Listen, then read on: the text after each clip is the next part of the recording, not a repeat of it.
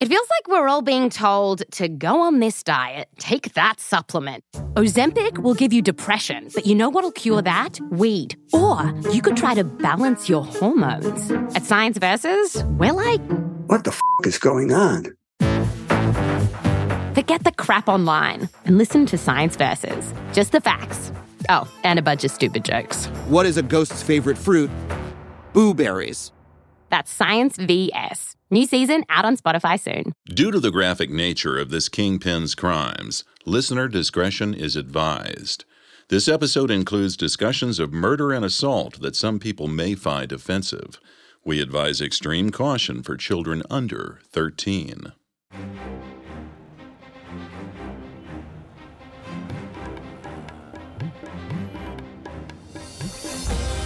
It was a cool October afternoon in Mumbai, India. 24 year old Dawood Ibrahim and his 25 year old brother Shabir Kaskar left a police station after being questioned about a recent attempted murder. The year was 1980, and the brothers were being escorted by their friend and mentor, Khalid Khan, back to their headquarters. They were only a few minutes out from the station when Dawood saw the man with the gun. He recognized the shooter. It was Amirzada, a high ranking member of his rival gang, the Pathan. Dawood reached for his own gun, forgetting that he wasn't armed. He looked up, frozen like a deer in headlights, as Amirzada and his cousin Alamzeb approached the car with guns raised.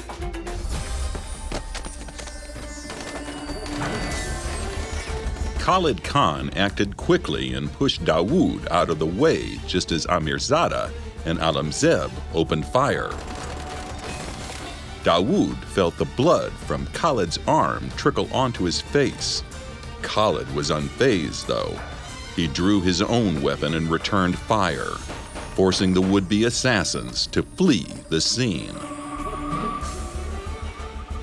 Dawood Ibrahim had faced death but came out with barely a scratch.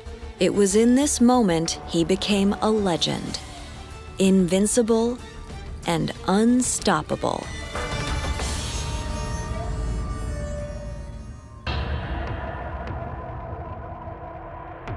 Welcome to Kingpins, a Parcast original. I'm Howell Hargett. And I'm Kate Leonard. Every Friday, we journey inside the ranks of organized crime rings, from street gangs to mafiosos, to understand how a kingpin or queenpin rises to the top of the underworld and why they fall. As we follow the lives of infamous crime bosses, we'll explore how money and power changed them and how it changed the community around them. You can find episodes of Kingpins and all other Parcast originals for free on Spotify or wherever you listen to podcasts. To stream Kingpins for free on Spotify, just open the app and type Kingpins in the search bar. At Parcast, we are grateful for you, our listeners. You allow us to do what we love. Let us know how we're doing. Reach out on Facebook and Instagram at Parcast and Twitter at Parcast Network. And if you enjoyed today's episode, the best way to help us is to leave a five star review wherever you're listening. It really does help us. This is our first episode on Dawood Ibrahim, one of the world's richest criminals. This week, we'll explore his rise from a small village in India to becoming a billionaire crime lord. Next week, we'll look at how his multinational underground syndicate became deeply connected with terrorism, which in turn ultimately led him to go into hiding, where he presumably remains to this day.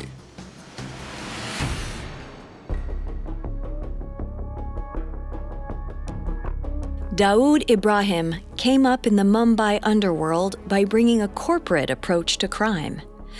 Whereas other Mumbai gangs were loosely organized and chaotic, Dawood oversaw an organized chain of command. His gang, D Company, was involved in a variety of illegal enterprises, from extortion to money laundering to gambling rackets, including on Dawood's favorite sport, cricket. Dawood's status as a crime lord gave him access to watch every moment of every important cricket match from the best box in any stadium. Even better, if he wanted to, he could walk in and out of the players' dressing rooms without invitation or objection. On one such occasion in 1986, he confidently strolled into the Indian team's dressing room before the Sharjah Cup final in the United Arab Emirates. India was preparing to take on Pakistan. Dawood demanded an audience with the players, and the team had no choice but to oblige him. Even though he was only 30 years old, his murderous reputation had spread to every corner of Mumbai. No one wanted to be on the receiving end of his wrath. Dawood looked around the room at every player. He spoke firmly, demanding a victory. As famed cricketer Dilip Vengsarkar related in interviews years later, Dawood attempted to rally the Indian team by saying, If you guys win the tournament, I will give all of you a Toyota car. Under most circumstances, this offer would be seen as a generous gift from an enthusiastic supporter. But the players knew that gifts from Dawood Ibrahim were bought with blood money.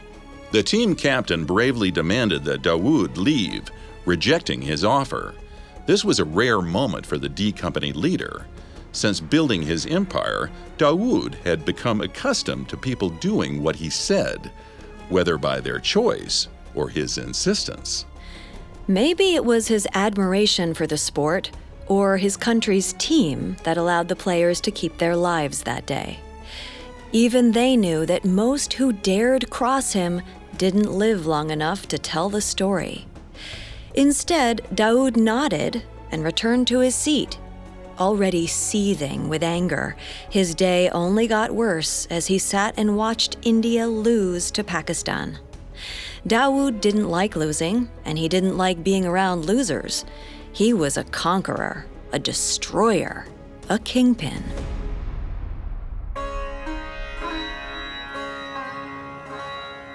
Dawood Ibrahim Kaskar was born on December 26, 1955, in Khed, a small village located in Maharashtra, India.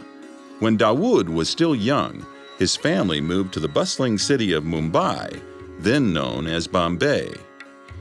His family settled into the Muslim dominated neighborhood of Timkar Mohalla. His father, Ibrahim Kaskar, worked as a head constable with the Mumbai Police Criminal Investigation Department, while his mother stayed home and raised Dawood along with his eight brothers and four sisters. His parents were only able to provide a lower middle class life for Dawood and his siblings. But even as a child, Dawood had big dreams for his future. Dawood never had much use for school. It hardly affected him when he was told that the family could no longer afford his schooling. He was already looking for ways to get ahead on his own terms. Dawood tried his hand as a car mechanic while also driving rickshaws on the crowded Mumbai streets. But all his efforts generated a very modest income. He didn't want a life peddling away for scraps. He wanted to find a way to make some real money. Dawood's one indulgence during this period was gully cricket, an unofficial form of the sport usually played in the city's alleys. While he enjoyed playing as an amateur cricketer, his love for the sport did little to put cash in his pocket. Even as he remained passionate about cricket, the teenage Dawood turned his efforts to crime. He initially engaged in petty crime and fraud on his own targeting Mumbai's busy Crawford Market. Alongside sellers of poultry, fruit, vegetables, and imported goods, Dawood sold cheap knockoff watches, fooling customers with fake price tags. Realizing he needed to expand his operation, Dawood recruited a group of fellow kids from his Dongri neighborhood. This idea likely came at the suggestion of Dawood's mentor and later protector, Khalid Khan. Khalid Pelwan was a massive man. His known alias, Pelwan, actually means wrestler. Khalid's imposing figure might lead the unassuming denizens of the Mumbai underworld to assume that the man was merely some dumb muscle. But Khalid had brains as well as brawn. He graduated with an economics degree and applied that knowledge in his dealings as a gold smuggler. Dawood and Khalid met on the streets of Mumbai, and Khalid took a quick liking to the ambitious young man. Eventually, Khalid became a sort of mentor to Dawood, teaching him economics and business management. He also taught him how to fight. Khalid trained Dawood in unarmed close combat and knife fighting. Dawood wasn't the biggest kid on the block, so Khalid showed him how to use his agility in a fight. The lanky Dawood learned how to perfectly aim an elbow assault just below an enemy's chin and break their neck. Dawood absorbed the lessons like a sponge. He took what he learned from Khalid, both in economics and combat, and applied it to the streets. As Khalid watched his young protege make a name for himself, he swore that no matter what, he would stand by Dawood's side as his protector.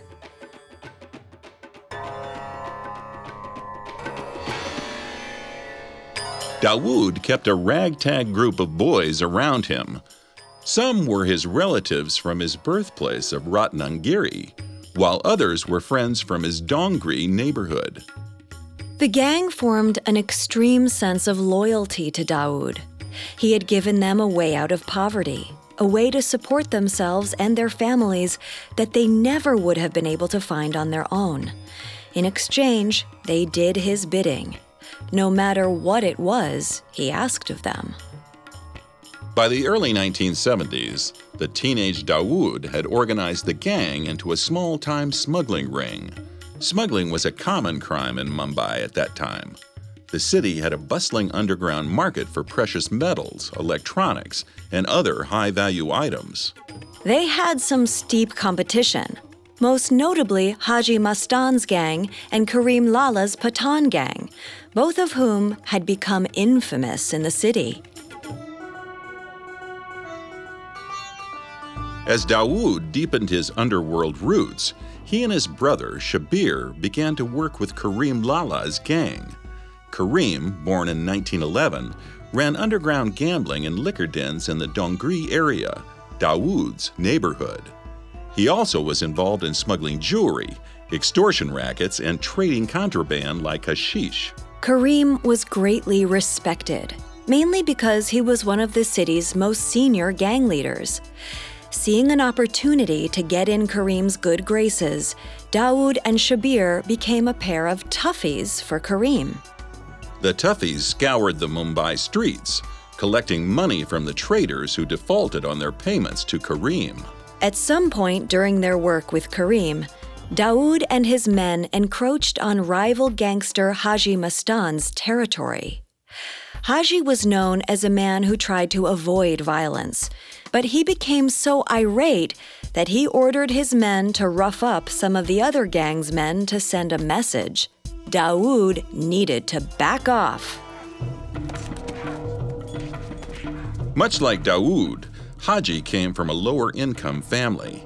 He started out working 12 hour days at the city's docks, earning just 5 rupees a day, which would be about 7 cents in US currency today.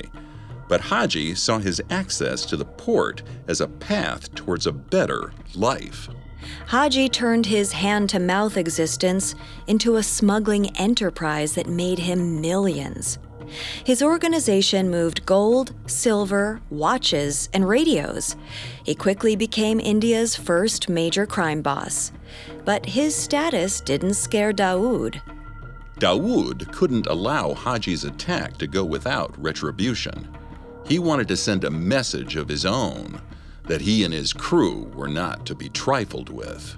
On December 4th, 1974, 18 year old Dawood received a tip that a money courier would be carrying a very large amount of rupees to Haji's house in the Malabar Hill, a posh section of southern Mumbai. Dawood armed his men with blades, hand assembled revolvers, and iron rods, and they set out for a brazen heist. At around 2:30 p.m., the taxi ferrying the money courier flew past them. The trio pushed a handcart into the middle of the road, which forced the taxi to screech to a halt. Within minutes, Dawood and his crew grabbed the cash from the car, nearly half a million rupees. But what should have been a moment of triumph quickly turned to panic. The money wasn't Haji's. It belonged to the Metropolitan Bank. Dawood and his gang hadn't just completed any robbery, they committed the largest bank robbery in Mumbai in a decade. They didn't know it at the time, but they were on the way to becoming legends. Coming up, Dawood's first major crime became a major stepping stone to his underworld empire. Now back to the story. On December 4th, 1974, Dawood Ibrahim stole a small score of rupees in a daring midday robbery. They believed the money belonged to a rival gang leader, Haji Mastan. But the next day, Dawood discovered that the money wasn't even Haji's, it was property of the Metropolitan Bank. Dawood had just committed the city's most successful bank robbery in recent memory. Dawood's father, Ibrahim, still a constable in the Criminal Investigation Department, was assigned to investigate the case. It wasn't long before he discovered that his own son was involved in the crime. When he learned the truth, Ibrahim beat Dawood with a leather belt. Then he hauled him down to the police station to confess. The police department registered the robbery complaint against Dawood and his crew, but top officials saw Dawood's capture as a chance to take down another organization, the Pathan Gang. They offered Dawood leniency in exchange for his help. Dawood offered enough intel on the Pathan gang to avoid prosecution, but he gave up nothing on Haji Mastan. Dawood wanted to deal with Haji himself.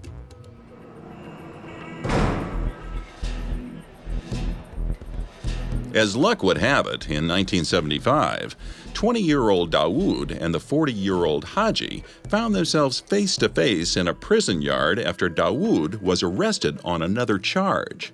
Haji had been arrested during a period when India was in a state of emergency. Dawood's arrest is unclear, though it appears to not have any connection with the now infamous robbery. Regardless, now that they were both confined to prison, the two men finally had the chance to face each other. But there was no fight. Instead, the two men bonded during their time in prison. Haji saw a hunger in Dawood, and he became another mentor to the young criminal, expanding on what Khalid Khan had taught him. Dawood and Haji were both released from prison in the late 1970s. Now that they were both back on the streets of Mumbai, Dawood continued his underworld education by working with Haji.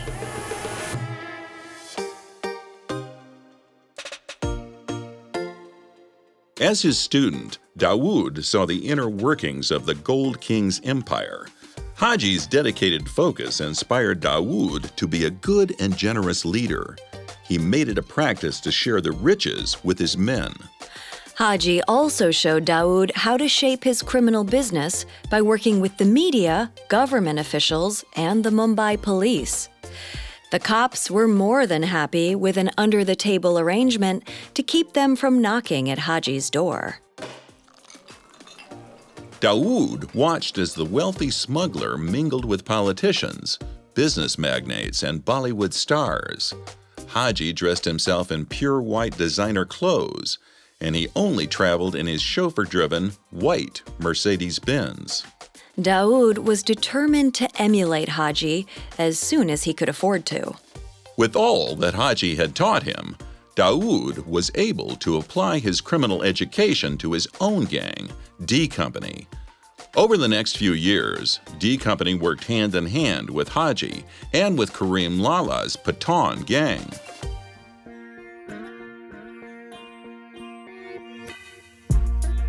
However, the alliance was shaky at best. and D Company soon found itself at odds with Pathan in 1980 after Karim's nephew, Samad Khan, was involved in the murder of Dawood's friend. Karim Lala tried to mediate the trio's breakdown, but all talks proved futile. Dawood began taking over Pathan territory in retaliation. Any gentleman's agreement between the two gangs went out the window. Eventually, the falling out between the two groups brought an end to another code of honor, the one that forbid killing. While Dawood took many lessons from Haji, he didn't share his mentor's aversion to violence. Though he only stood at 5 foot 4 inches, Dawood developed a reputation as a brute. He and his men commonly employed a punch first, ask questions later approach to dealing with problems. Dawood's D Company started openly fighting with the Pathans in the streets of Mumbai. The Pathans retaliated. They even tried to assassinate Dawood and his brother, Shabir. Dawood and Shabir survived thanks to his first mentor, Khalid Khan, who took a bullet during the shooting. Finally, after months of feuding, the war reached a boiling point in February of 1981.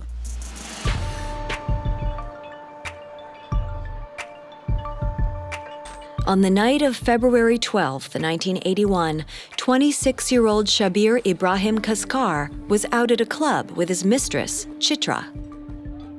When they finally left in the early hours of the morning, they were followed. At around 1:30 a.m., Shabir pulled his car, a Fiat, into a gas station opposite a Hindu temple. He was about to get out when suddenly a squad of Pathan hitmen surrounded him. They told Chitra to get out. She did, and they let her go. Once Chitra was out of the way, the hitmen opened fire and killed Shabir. They left behind the bullet and blood soaked Fiat and moved on to their next target, Dawood. About an hour later, the Pathan crew arrived on Dawood's street. They were hoping to catch him before he learned about his brother's death, but they were not prepared for the squad of D Company bodyguards lying in wait, led by Khalid. Khalid instantly recognized the Pathan shooters. He ordered the huge steel door in front of Dawood's house to be closed and sealed. With Dawood safely inside, the D Company boys took action. A shootout erupted. The attackers were injured in the firefight, but they all managed to escape. Once the dust settled, Dawood learned of his beloved brother's murder. Something switched in the crime lord. While he wasn't known to shy away from revenge, Shabir's death was different. It was personal. He wasn't going to let his brother's killers just disappear into the night. After Shabir's death, the streets of Mumbai would run red with blood.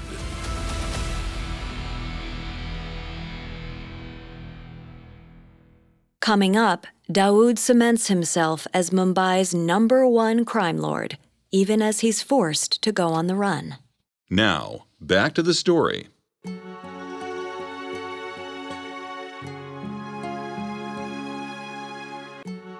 On February 12, 1981, members of the Pathan gang assassinated Shabir Kaskar, the brother of 25 year old Dawood Ibrahim.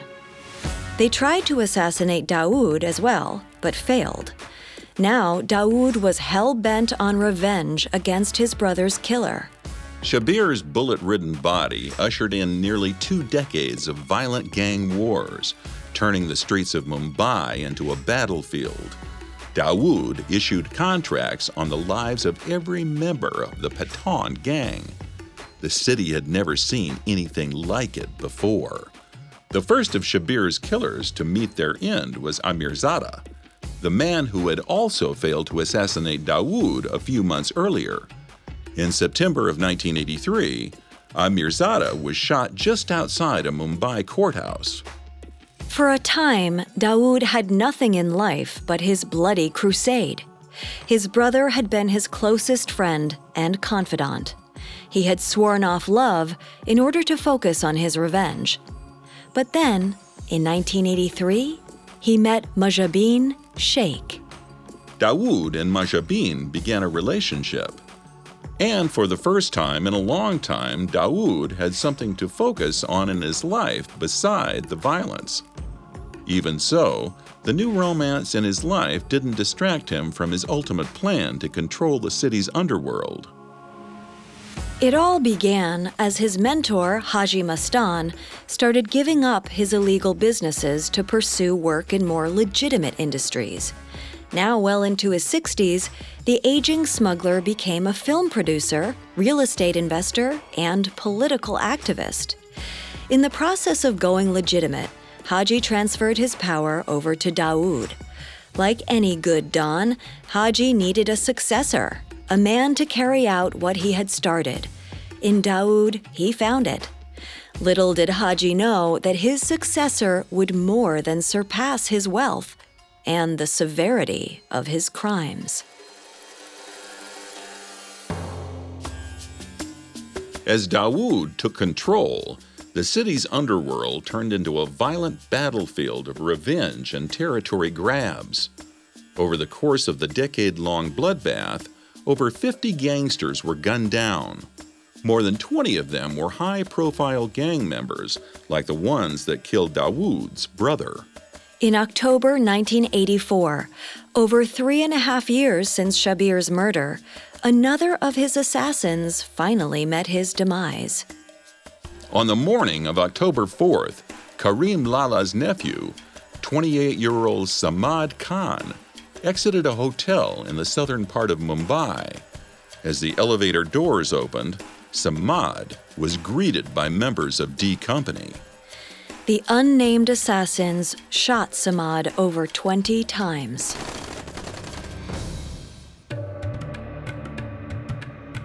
The body count from Dawood's crusade was beginning to turn heads.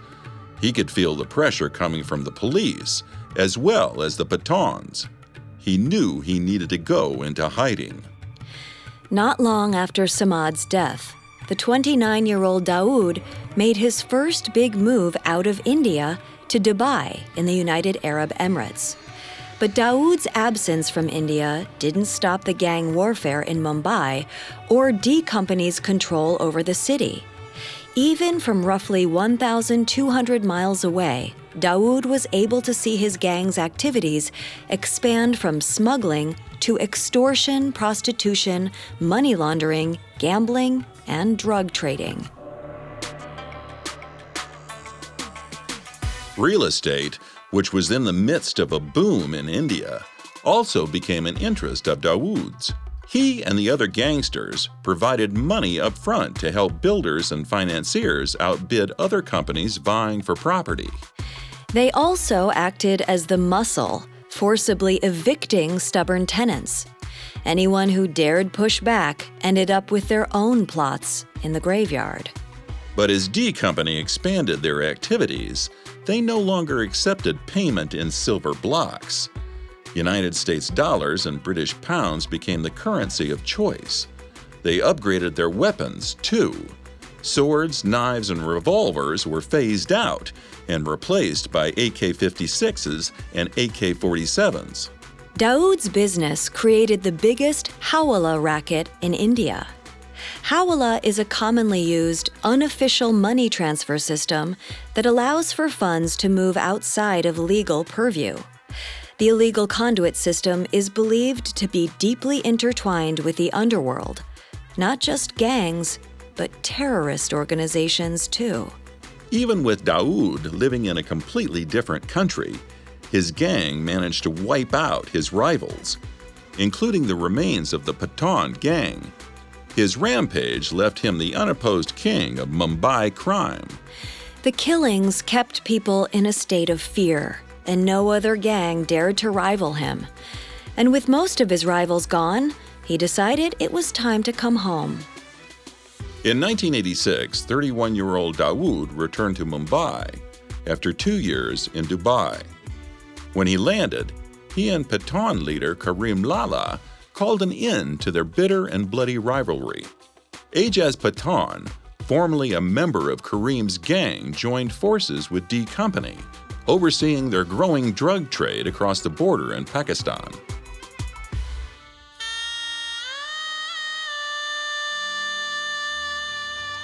Dawood's return also allowed him to finally marry Mujabin. After an extended courtship, Dawood asked her father for permission, and he agreed. But just 15 days after their wedding, the Mumbai police issued formal charges against Dawood for Samad's murder. Just months after he'd returned to India, Dawood was forced to flee to Dubai once again. But through his network of associates, he continued to hold his grip on the Mumbai underworld. That team of lieutenants included 33 year old Chota Shakil. Shakil had been familiar with a life of crime before linking up with Dawood's gang. He grew up in Mumbai's Nagpada ghetto and was also trained by Dawood's mentor, Haji Mastan. After an arrest in December 1988, Shakil jumped bail, fled the country, and joined Dawood in Dubai. He is believed to have been the prime recruiter of contract killers for the D Company back in India. Another key member who worked with Dawood was 34 year old Chota Rajan. Like many other D Company members, Rajan was a product of urban despair. From Mumbai's eastern suburb of Chembur, he began his career in the illegal world of getting involved in petty crimes. Through Rajan, Dawood met Abdul Razak Tiger Memon, who grew up near Dawood's Dongri district. Climbing the ranks of D Company by age 36, Tiger became one of Dawood's most trusted aides. And it would be Tiger who eventually turned Dawood's illegal activities towards international terrorism. These men oversaw D Company while Dawood was in hiding. But Dawood's absence from India didn't stop the legal system from trying to prosecute his various cases. The trial for his involvement in the 1974 Metropolitan Bank robbery finally saw its conclusion in 1989. All members of the gang were acquitted except Dawood and his right hand men, Shir and Saeed. Even after this verdict, Dawood had so many charges against him that several still remain pending to this day.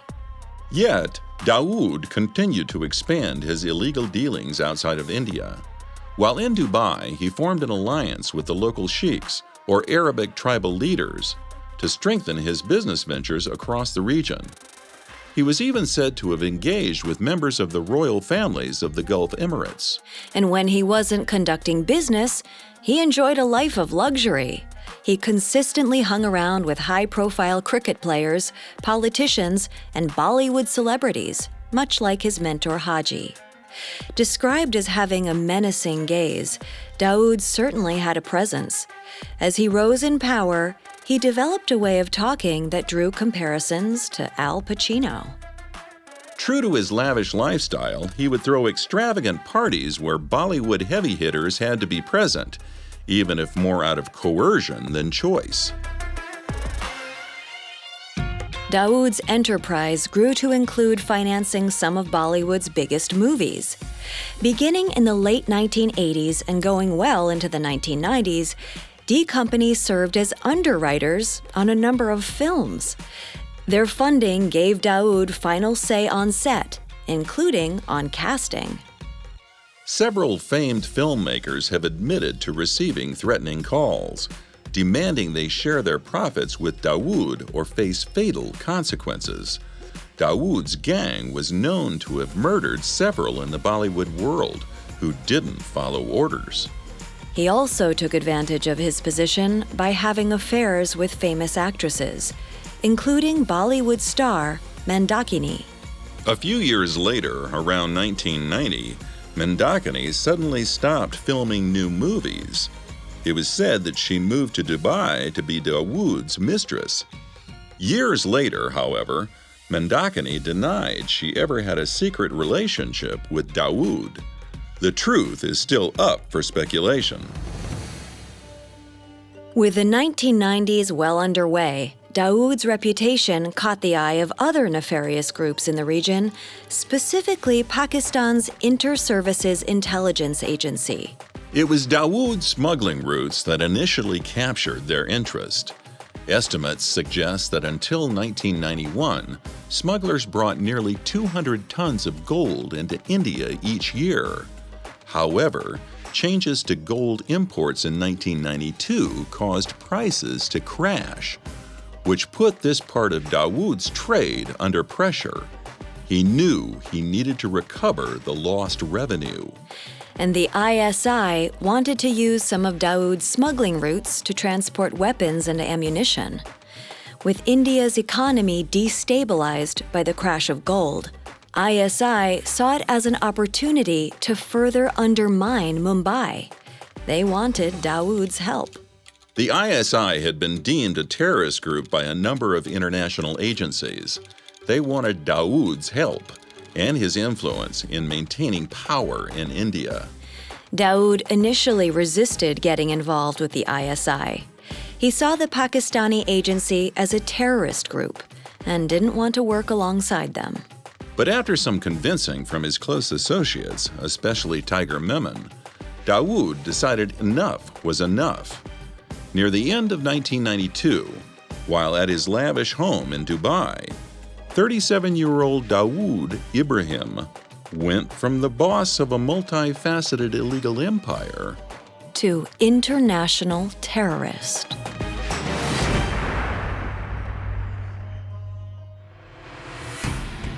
Thanks again for listening to Kingpins. Next week, we'll dive into Dawood's participation into the 1993 Bombay bombings and how he has still managed to elude the authorities in the decades since. You can find more episodes of Kingpins and all other Parcast originals for free on Spotify. Not only does Spotify already have all of your favorite music, but now Spotify is making it easy for you to enjoy all of your favorite Parcast originals, like Kingpins, for free from your phone, desktop, or smart speaker. To stream Kingpins on Spotify, just open the app and type Kingpins in the search bar. And don't forget to follow us on Facebook and Instagram at Parcast and Twitter at Parcast Network. We'll see you next time. Kingpins was created by Max Cutler, is a production of Cutler Media, and is part of the Parcast Network. It is produced by Max and Ron Cutler, sound design by Brian Golub, with production assistance by Ron Shapiro and Paul Liebeskind. Additional production assistance by Maggie Admire and Travis Clark. This episode of Kingpins is written by Chandra Thomas and stars Kate Leonard and Howell Hargett.